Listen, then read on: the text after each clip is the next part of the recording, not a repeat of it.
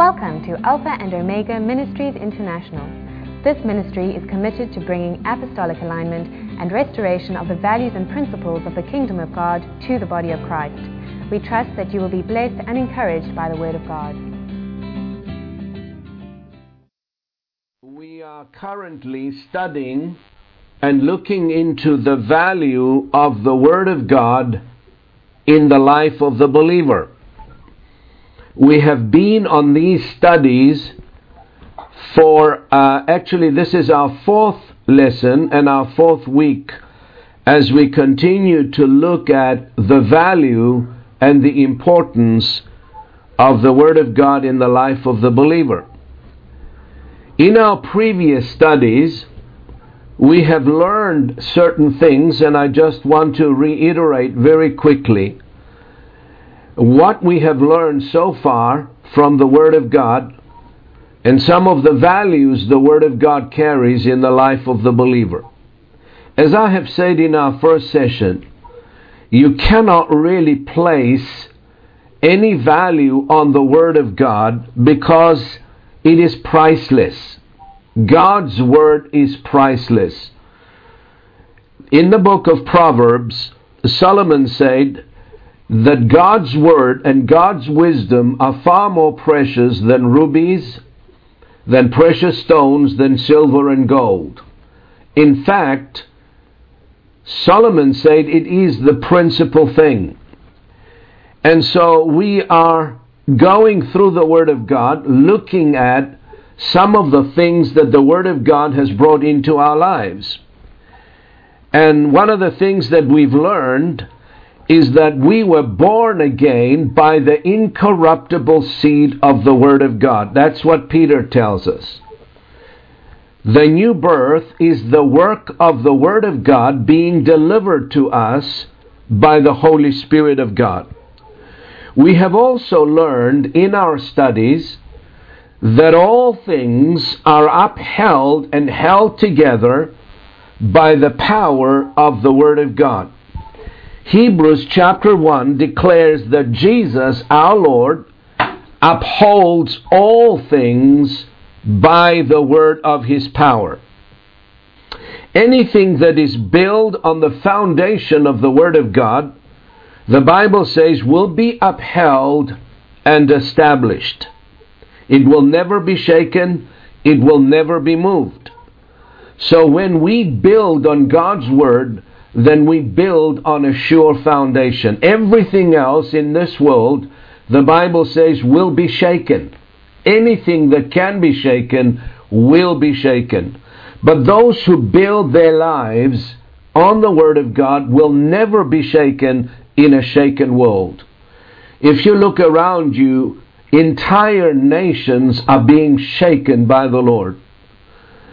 Uh, not only nations, but communities and families and businesses and, and enterprises and even churches are being shaken.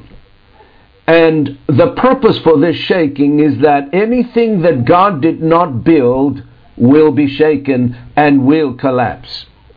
So Jesus said in Matthew's Gospel, chapter 7, if you turn there with me, and let's look at verse 24 and 25 and look at what Jesus said concerning this matter that we're talking about.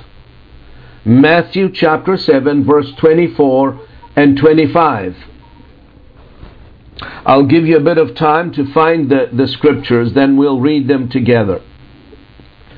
Matthew 7, verse 24 and 25. Whoever hears these sayings of mine and does them, I will liken him to a wise man who built his house on the rock, and the rain descended, the floods came, and the winds blew and beat on that house. And it did not fall, for it was founded on the rock. The Lord Himself said that when we hear the Word of God and do it, not just be hearers but doers of the Word, then we are like wise folks, wise people, who build on the solid rock and on the foundation that can never be shaken. and he also said that the rain will come, the floods will come, the winds will come, will blow, and will beat upon what we build. But if it is built on the word, it will never be shaken. And that is the only safe place that we can build. Furthermore, we have discovered from the Bible that the Word of God was the agent that brought us together in a covenant relationship. His Word brings people together for, excuse me, for a common purpose.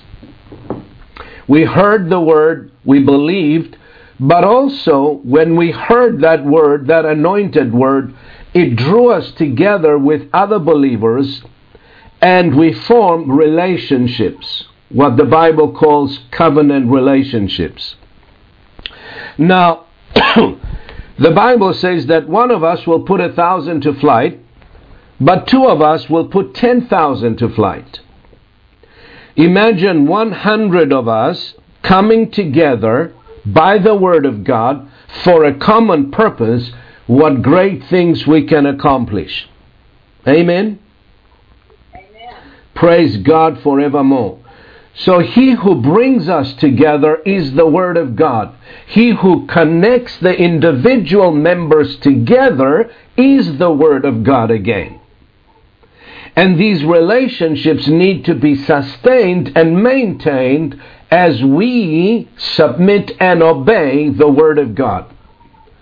So it's wonderful. What we're learning is very vitally important in our lives. We're born again by the Word. We are held up by the Word of God, and we are brought together in covenant relationships by the same Word. Now, we also understand from Jesus' teaching that the Word of God sanctifies us. I will explain what that word means in detail. God's Word sanctifies the believer. It separates us from worldly influence and worldly contamination. Let's look at what Jesus said in John's Gospel, chapter 17, and we're going to read verse 16 and 17. John's Gospel 17, verse 16 and 17. In this chapter, Jesus is praying to the Father, and primarily he prays for his disciples as well as for those who would believe through the word of his disciples. And in verse 16 he says, referring to his disciples, they are not of the world, just as I am not of the world. Sanctify them by your truth. Your word is truth. I'm going to read that again. Jesus is praying to the Father for his disciples, and he says, Lord, these they are not of the world, just as I am not of the world. Sanctify them by the truth, or by your truth. Your word is truth. How many of you know that if you've been born again by the Spirit of God, you, your spirit has been regenerated, you become a new creation, you are not of this world. You are from another world. You are from above. You're not from beneath. And Jesus said, Amen. Are you with me? The Bible says our citizenship is in heaven. You may be a citizen of South Africa or the United States but you have another citizenship which is far important, far more important, and far exceedingly greater than the citizenship of your natural birth. We are citizens of the kingdom of God. And Jesus is praying and he says, Sanctify them by your truth. Your word is truth. The word sanctify means to separate or to set apart for God. And I believe what Jesus is referring to here, when we receive the Word of God, it will often separate us not only from contaminating influence, but sometimes it separates us from people who are not committed or believers, who are lukewarm and they are indifferent to the things of God. When you are committed to the Word of God, you will find that you cannot walk together with unbelieving people in a very close association. Because Jesus said, What agreement has light with darkness? Amen? And so, believers who are devoted to the Word of God and they live by the Word will find it not only difficult, but impossible sometimes to have close communion and fellowship with lukewarm and backsliding believers. In other words, Christians who are worldly and indifferent to the things of God and to the things of the Spirit. Let me go further and say this God's Word sometimes, not always, but sometimes will bring division between people. And let me read what Jesus said in uh, Luke's Gospel, chapter 12, verse 49 through to 53. I know because I know it from my own experience. When I received the Word of God and I was born again by the Word, the Word that I received brought division in my own natural family. My in laws, I recall, during the first few months of my rebirth, they turned against me. My own father threatened to disown me if I did not give up my faith and return to the dead religion I grew up with. I recall it was a very difficult time for me and it was a tough decision to make. I had to make a choice. Either I would go on with Christ and face the consequences from my own natural family, or walk away from Christ in order to keep the peace in my family. I know not in every culture, not in every community this takes place, but there are some cultures and some communities that when you receive Christ, you become a target of persecution, even from your own family. That's why Jesus said in Luke's Gospel, chapter 12, Let's read from verse 49 and see what Jesus said concerning this subject. Luke's Gospel, chapter 12, verse 49 to 53.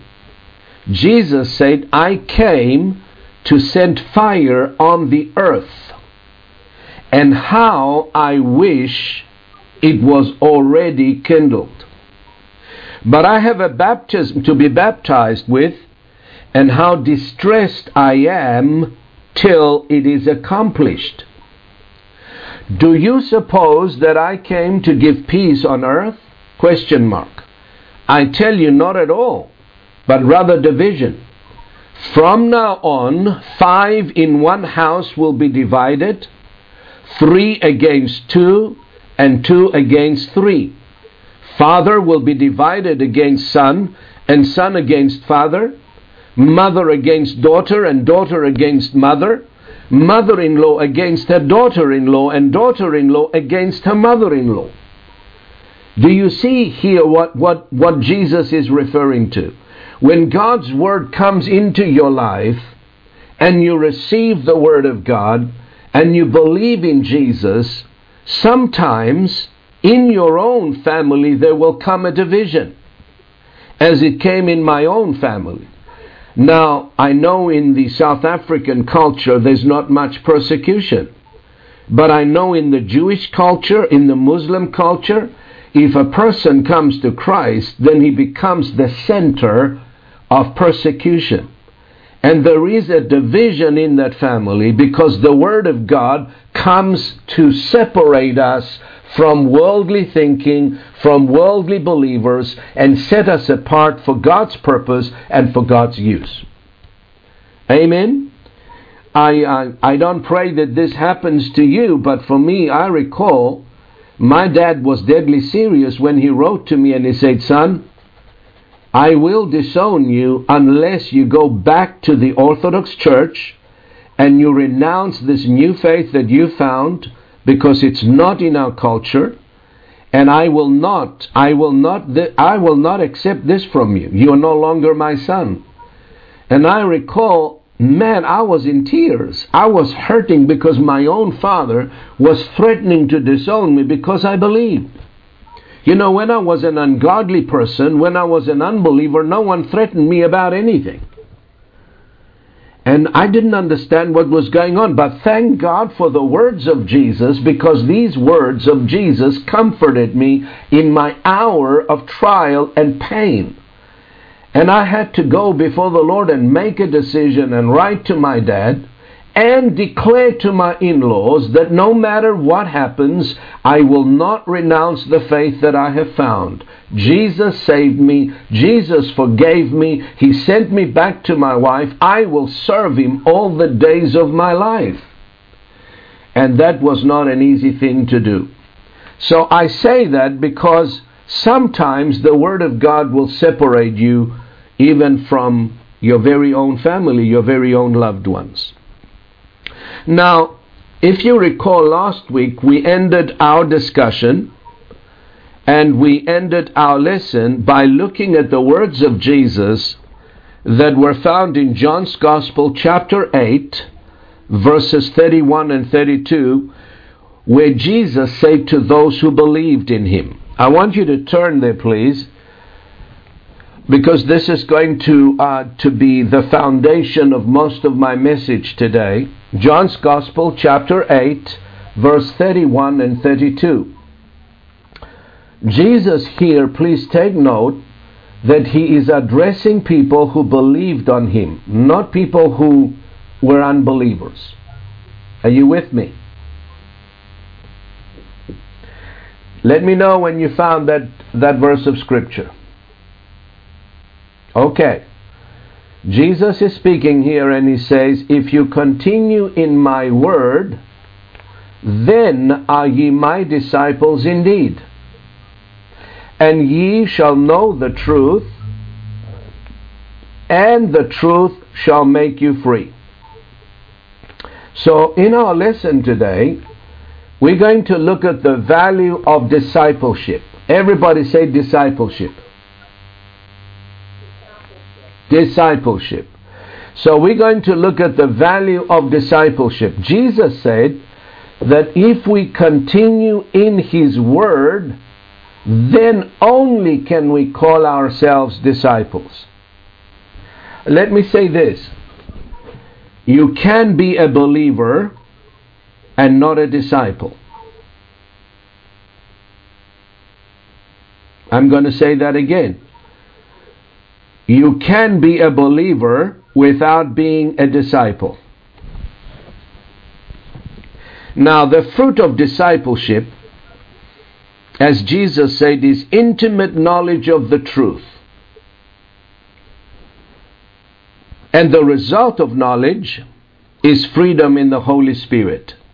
That's why Jesus said, If you continue in my word, then you will know the truth. The knowledge he's talking about is revelation knowledge, is intimate knowledge of the truth of God's Word. That intimate knowledge of the truth brings freedom and deliverance in the Holy Spirit. But the condition is if you continue in the Word. Folks, is not how we start the race that counts, is how we finish it. Amen? It's not how we start our Christian walk that counts, is how we finish it. Jesus said, If you continue in my word, in other words, if you remain in my word, if you stay in my word, then indeed you shall be my disciples. And then you will know the truth, you will gain an intimate knowledge of the truth, and that intimate knowledge of truth is going to lead you into a place of maturity and freedom and liberty in the Holy Spirit. Amen. Praise God. Now, discipleship. One of the things that discipleship does, it frees us from the tyranny of selfishness and pride. Discipleship frees us from the tyranny of selfishness and pride. It also cultivates in us Christ like character and brings us into spiritual maturity. Are you with me? So that's what discipleship does. It leads you into Christ like character to become like Christ because a disciple in the Greek is one who is learning from another. So if you're a disciple of Jesus, you're learning from Christ, you're imitating Christ. And the deeper you go into discipleship, deeper into the Word of God, you will become more and more like Jesus. Therefore, discipleship will lead you into Christ like character and into spiritual maturity. And as a result of that, we will walk in the freedom and in the liberty of the Holy Spirit. Are you with me? All right. the Word of God, we're studying, remember the value of the Word. And the Word of God is the agent that God uses to disciple us. Notice what Paul said to Timothy, who was one of his disciples. Remember that Jesus had his own disciples, and the disciples had their own disciples. and what they learned from Jesus, they communicated to others who walked with in a covenant relationship. So Paul was discipling Timothy. Timothy was Paul's disciple. In, in other places, Paul calls Timothy his spiritual son. In other words, he had taken him under his wing and he was discipling him, he was traveling with him, and he was teaching him the things of God. And Paul writes to Timothy in one of his letters, and he points Timothy to the scriptures. And turn with me to 2 Timothy chapter 3, verse 16 and 17, if you will, please. 2 Timothy chapter 3, verse 16 and 17. and we're going to look at what Paul said to Timothy. Are you okay, Nick? Are you having a problem there? Nick comes on and off. I don't know what's going on. Hello, Nick. Can you hear me?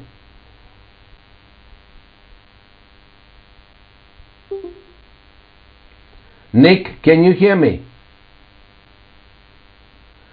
All right, let's continue. 2 Timothy chapter 3 verse 16 and 17. All scripture is given by inspiration of God and is profitable for doctrine, for reproof, for correction, for instruction in righteousness, that the man of God may be complete, thoroughly equipped for every good work. So notice what Paul said to Timothy. He says, All of the scripture is profitable. And it is given to us by inspiration of God. And it profits us for doctrine, for reproof, for correction, for instruction in righteousness, so that the man or woman of God may be complete so we gain from this verse of Scripture that the Word of God completes us. The Word of God thoroughly equips us for what purpose? For every good work. That is, that is one of the values of the Word of God. It equips us, it trains us, it disciplines us, it corrects us when we're wrong. It encourages, it encourages us. It also instructs us in the ways of righteousness. And the way God does all of these things is that He does them through His Word. And so we see that the Word of God is what God uses to disciple people. And let me say this we cannot disciple believers without giving them the Word of God. I want us to really understand this. You cannot disciple anyone without sharing with them or giving them the Word of the living God. So thank God for His Word. Amen. Thank God for His Word. Now, Jesus' instructions to His disciples were as follows in Matthew's Gospel, chapter 28. Notice what the Lord um, shared or instructed His disciples just before He went back to the Father in heaven. He gathered them together and He gave them certain instructions, and this is what we call the Great Commission of the church. Look at Matthew, please, if you will, chapter 28, verse 18 to 20.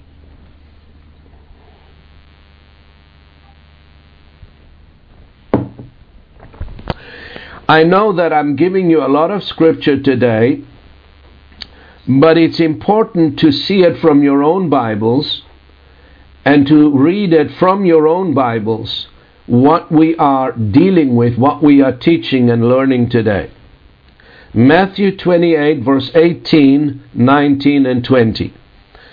And Jesus came and spoke to them, that is the disciples, saying, All authority has been given to me in heaven and on earth. Go therefore and make disciples of all the nations baptizing them in the name of the Father and of the Son and of the Holy Spirit, and teaching them to observe all things that I have commanded you. And lo, I am with you always, even unto the end of the age. Amen. Now, Notice what Jesus said to the disciples. He said, I want you to go and make disciples of all nations. He didn't say just make converts. He didn't say just make believers, in other words, bring them to Christ and leave them. No. He said, once you bring them and baptize them in the name of the Father and of the Son and of the Holy Spirit, you must take them further in the walk with me. You must disciple them.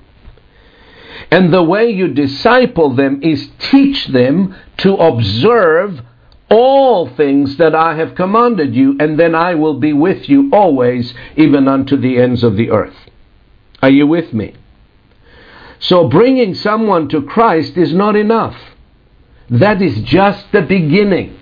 It is not the end in itself, it is the beginning. We need to teach them, we need to take them further into the things of God, into the Word of God, and disciple them like we have been discipled by the Lord, by the Word, or by our spiritual mentors and shepherds. Amen. As I said, you can be a disciple or you can be a believer without being a disciple. And I, am going to say something here today, so you, you may not, it may shock you, but this is the truth nevertheless. Our churches today, by and large, not speaking of any particular church or denomination, are full of believers who are not being discipled in the Word of God, nor are they willing or want to be discipled. Yellow.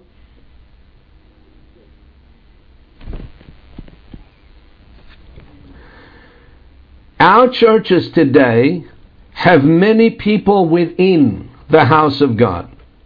They are believers. They believe in Jesus. They believe in the forgiveness of the sins. They believe they're saved. But they are not discipled in the Word of God, nor do they want or willing to be discipled. And it's a sad, sad situation, but nevertheless, this is what it is. Many good meaning believers today walk away from the very Word of God that was sent to them or meant to bring healing and deliverance to them. Hello? Are you there? Praise God forevermore. And may the Lord never, uh, never allow us to be in that situation where we are not willing to be discipled, we are not willing to, to, to go on with the Lord and the things that God wants to communicate and teach us. Now, I have come to experience this many times and I've seen it all over wherever I go and travel. I see many good meaning, loving people, well meaning people. They do want to serve God. They do want to walk and follow the Lord, but they want to do so on their own terms and only under favorable conditions. What do I mean by that? Well, I will obey the Lord if there's something in it for me, or if it's comfortable, or if it suits me. As long as it doesn't cross with my comfort or with my plans, I will obey. But that is not the kind of obedience that Jesus requires from a disciple. And let me give you one example from the many examples that the New Testament gives us. Turn with me to Matthew's Gospel, chapter 8, and we're going to read verse 21 and 22. Matthew's Gospel, chapter 8, verse 21 and 22.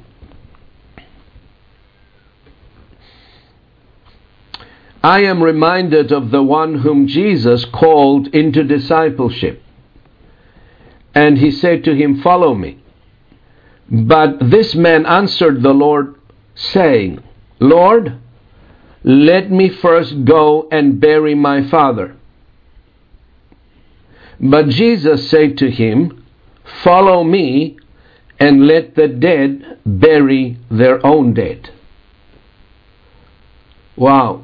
You know, someone reading this with an unrenewed mind, not being spiritually minded, would say, Well, Lord, this, this is hard. I mean, you won't even allow the man go and bury his dad. But Jesus was communicating a principle here. Notice what this man said. He wanted to follow the Lord, but he said, Lord, let me first. Let me first. And just as it is today, many in the house of God, as I say, they want to serve the Lord, but self comes in the way. Let me first. It's not you first, it's God first. Hello there. A disciple is the one who receives Jesus as Savior, but he also receives Jesus as Lord of his life or her life. And when Jesus becomes Lord of our lives, no longer self is on the throne of our hearts, but Jesus becomes the center of our lives, and our lives are centered around Him and not around us. And you know, in the days of Jesus, many believers followed the Lord. Many, many, thousands upon thousands. And one day the Lord turns around and He says to them, You come to me because I gave you bread to eat. In other words, Jesus was saying, You come for what you can get out of me. But he said, Labor not for the bread which perishes, but for the word which the Son of Man will give you that will endure unto everlasting life. Amen. And you know, there is a, a certain gospel that is being preached today that is that is humanistic. In other words, it's all about me.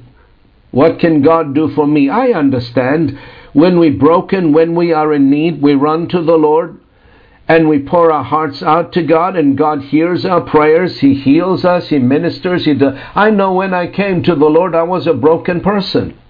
Broken spiritually, broken emotionally, broken every way, financially and physically. But when I came to the Lord and the Lord came into my life and I received Him as Lord and and Savior and Lord, He began to restore me from the inside out. I was healed, so I came to the place where I no longer say, Well, Lord, do this for me. I said, Here I am, Lord, what can I do for you? Amen. And the Lord is looking for people who are healed, who are restored, who have been ministered to by the Lord and are saying, Lord, here I am at your service. What do you want me to do? And that's what we're speaking about. This is the center of discipleship. We are there to serve God. We are there to minister, to love God, and to love people. We make ourselves available to the Lord to anoint us so that we can be a blessing to those around us and those whom God brings into the sphere of our influence. But you see, this man said, Me first. And obviously, this man wanted to serve the Lord, he wanted to follow the Lord, but he wanted to do it on his own terms and without a cost. And you know, being a disciple costs. What is it going to cost us? Everything. It's going to cost us ourselves. That's why Jesus said, if you want to come after me, then you're going to have to deny yourself. You're going to take up the cross and follow me from day to day. Hello? That is true discipleship. That is true discipleship. And now, as I said, there are many believers, but very few disciples. Have you ever stopped to wonder why Jesus said, Many are called, but few are chosen? Have you ever stopped to meditate or to think about those words that Jesus said? Many are called into the kingdom of God, yet few are chosen. Why is it that few only are chosen? Because few are willing to pay the cost and pay the price, denying themselves, taking up the cross and following the Lord wherever He leads. And that is why there are few. And I pray that every one of us will be counted among the few who are willing to embrace and receive not just Jesus as Savior, but also Jesus as our Lord. And Jesus said, Why do you call me Lord, Lord, and you do not do what I say? And so we need to really examine our walk with the Lord and say, Lord, am I really a disciple of yours? Am I, am I remaining in your word? Am I really worshiping you for what I can get out of you? Or am I here because I desire to serve you and become a blessing to the people that you have called me to bless? And every one of us has a sphere of influence. And in that sphere of influence, God has placed people with different needs, with different situations, with certain um, trials in their lives. And we need to take our eyes off of ourselves and put it on them and say, Lord, how can I help? How can I minister? How can I be of use to this person? Help me become a bridge and help me love this person the way you do so that I can bring them closer to you. Amen. Praise God. Praise God. And so it is so important that when we receive Christ, we must also receive Him as Lord and submit to the discipline of the Lord or being discipled by the Lord. And, and that's why discipleship strikes at the very root of selfishness, strikes at the very root of our own agendas, of our own plans and our own dreams, and brings us into a place where we receive God's dreams and God's agenda for our lives. Jesus said, I came down from heaven not to do my own will, but the will of the Father who sent me. The Lord's entire life was spent in serving his Father, in submitting to his Father even though he was God and co equal with God, he submitted himself to the Father and he served the Father's will all the days of his life. Well, if he had done that, how much more do we need to do that? Lord, what is your will for me? I recall it is now exactly 41 years that Jesus found me in my own gutter and in my own despair and brought new life into my heart and gave me a brand new heart. And I recall that for the first time, I knelt down in the bathroom of a friend that I was staying with, and I prayed for the first time from my heart, and I said, Lord, Now that you saved me, what do you want me to do? Because all my life, 23 years of age, I ran from one place to the next. I ran from one employment to the next. I ran from one city to the next. I wouldn't take anything from anybody. The moment my employer said something I didn't like or they tried to correct me, I was out the door in a flash. I wouldn't take anything from anyone. That kind of attitude caused me to run from place to place without rest, without stability in my life. But when I when I received Christ and I knelt into that bathroom, I recall it and I remember it just as it was yesterday. And I said, Lord, what do you want me to do? And deep down from within my spirit, the Lord spoke up and He said, I want you to go back to your wife whom you have left and I will teach you how to love her. I will teach you how to lay down your life for her, and I will teach you how to be a husband and how to be a father. It was no longer my own will. So I got into my car the next day and I drove for 11 solid hours and went back to my wife, whom I left 10 days prior to that. In fact, next week marks exactly 41 years. How can I not serve the Lord? You know, you can only appreciate the grace of God and the forgiveness of God when you really reach rock bottom. And I reached such a bottom that there was no further down to go but taking my own life. And so, Paul, when he was knocked off his horse, on his way to Damascus to persecute Christians, a light shone from heaven and threw him off of his course. The first thing that he said, Who are you, Lord? He said, I'm Jesus, the Lord said to him, whom you persecute. And then he said, What do you want me to do? And that's what a disciple does from day to day. Lord, how can I serve you today? What do you want me to do today? What is your plan? What is your agenda? And that is the life of a disciple. He remains in the Word, he remains submissive to the Lord, and he walks day by day in an intimate relationship with the Lord Jesus, with the Holy Spirit helping and guiding and leading us into all truth. And so the moment the Lord receives you, He receives you and I just as we are. Often we hear the song that says, Lord, just as I am.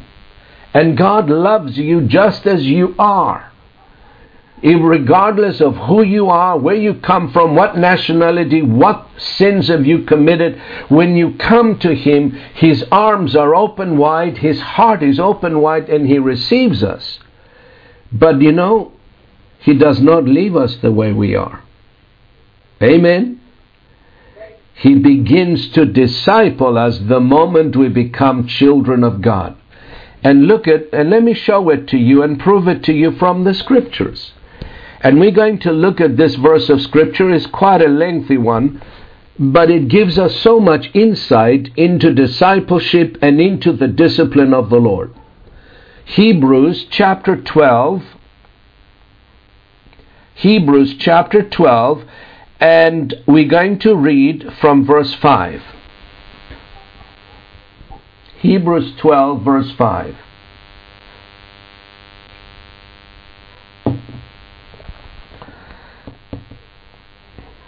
Let me know when you're there by raising your hand so that I can continue. Peter, are you still with us?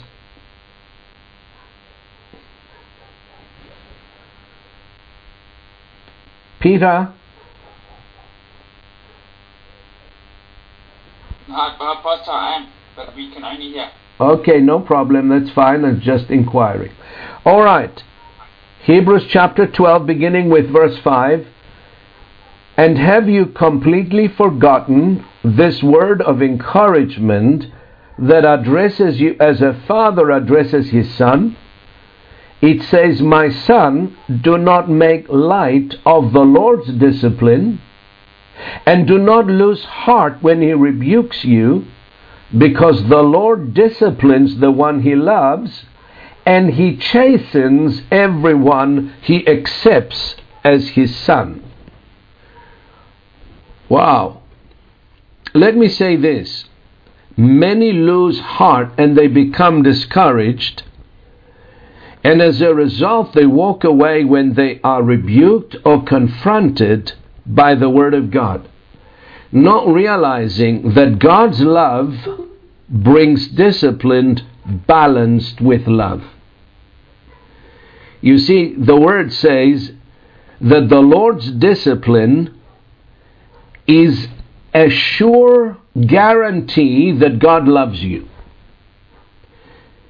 Amen? It is a mark of God's love. It is proof that God loves you because He disciplines you and I. In other words, He corrects us with love. And listen to what furthermore He says. Hello? Did someone say something? No. Okay. Endure hardship as discipline because God is treating you as His children. For what children are not disciplined by the Father? If you are not disciplined, and everyone undergoes discipline, then you are not legitimate, not true sons and daughters at all. You know, God's Word goes on to say that if we reject or refuse God's discipline, or, in other words, if we reject and refuse to be discipled by the Lord, then we are not true sons and daughters of God, but illegitimate. Do you know what another word for illegitimate is? You can turn your microphone on if you do know and tell me.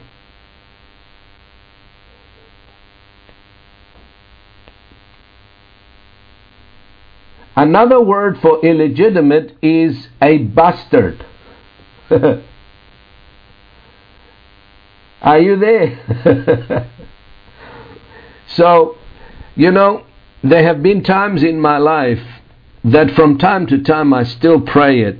I said, Lord Jesus, please do not remove your hand of discipline from my life. Correct me when I'm wrong. Rebuke me when I go my own way.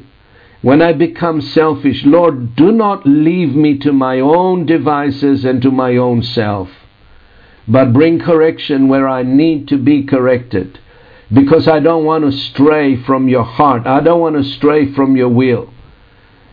And, and that is the way a disciple should pray. Lord, look upon me. Search my heart. See where I'm going. And if I am going in the wrong way, please bring correction. Send someone into my life to help me, to teach me, to guide me, to correct me when I'm wrong because I don't want to miss you. I don't want to miss God. I don't want to miss your will in my life. Amen. Let's go on to read. Furthermore, moreover, the word says, We have all had human fathers who disciplined us and we respected them for it. How much more should we submit to the Father of spirits and live? They disciplined us for a while as they thought best, but God disciplines us for our good in order that we may share in His holiness. And no discipline seems pleasant at a time, but painful.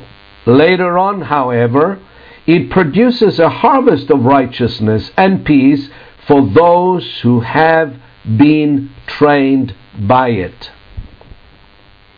Do you see what discipline does? If you are trained by being discipled, then your life, according to the Word of God, will bring fruits of peace and fruits of righteousness.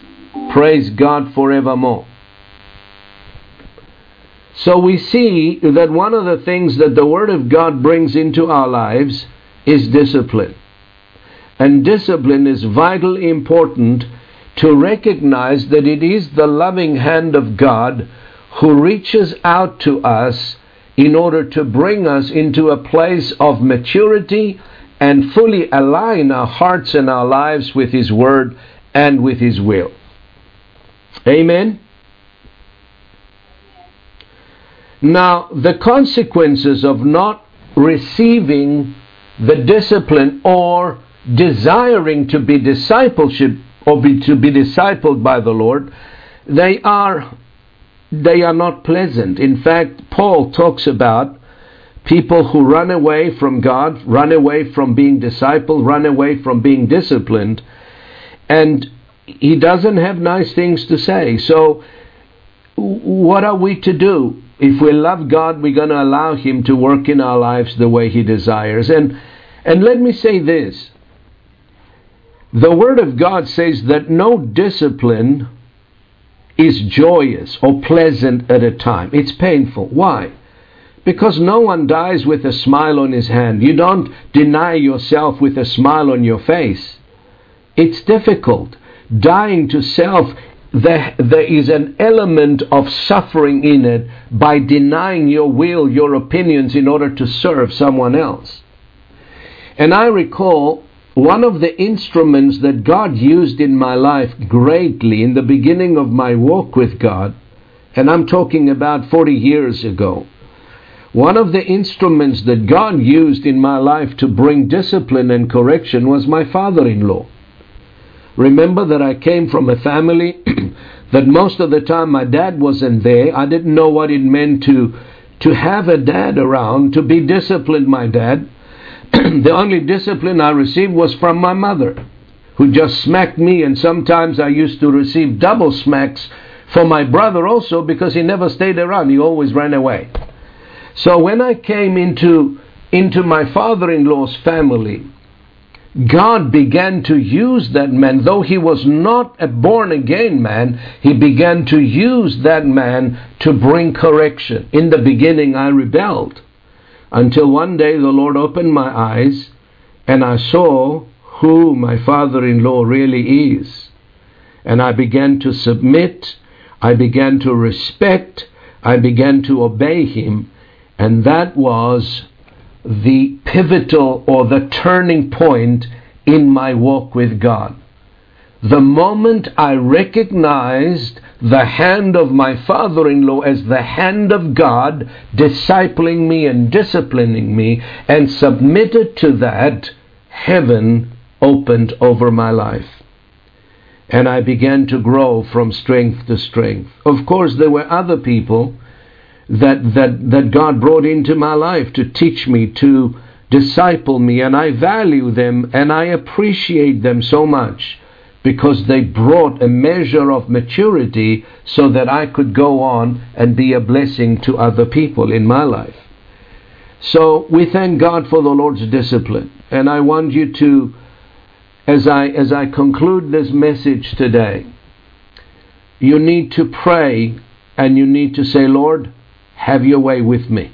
I don't want to be just a believer. I want a disciple. I want to be discipled. Tell your pastor or those who uh, have the, the, the spiritual authority over you, Pastor, give me truth, please. Tell me the truth in love, even if it hurts me. I will receive it because I want to be a disciple, not just a believer. Amen? So, Father, as we come to the conclusion of this message today, we want to thank you for the value of your word, that it brings stability and discipline and divine order in our lives. We humble ourselves before you, before the mighty hand of God today, before the written and the living word of God, and we say, Father, do not remove your hand of discipline from our lives. We submit to you. We embrace your discipline. We welcome to be discipled, for we desire to walk with you, Father, and to finish strong the race that you have called us into. We want to thank you for those who bring us the Word of God we want to value and honor them because they carry the living Word of God to us and pray that you would bless them. Pray that you would empower them and anoint them to minister that word with courage and with boldness in Jesus' name. And everybody said, Amen, amen and amen. Thank you for listening to this message. For additional resources and more information about this ministry, come and visit us at www.alphaomegaint.org.za.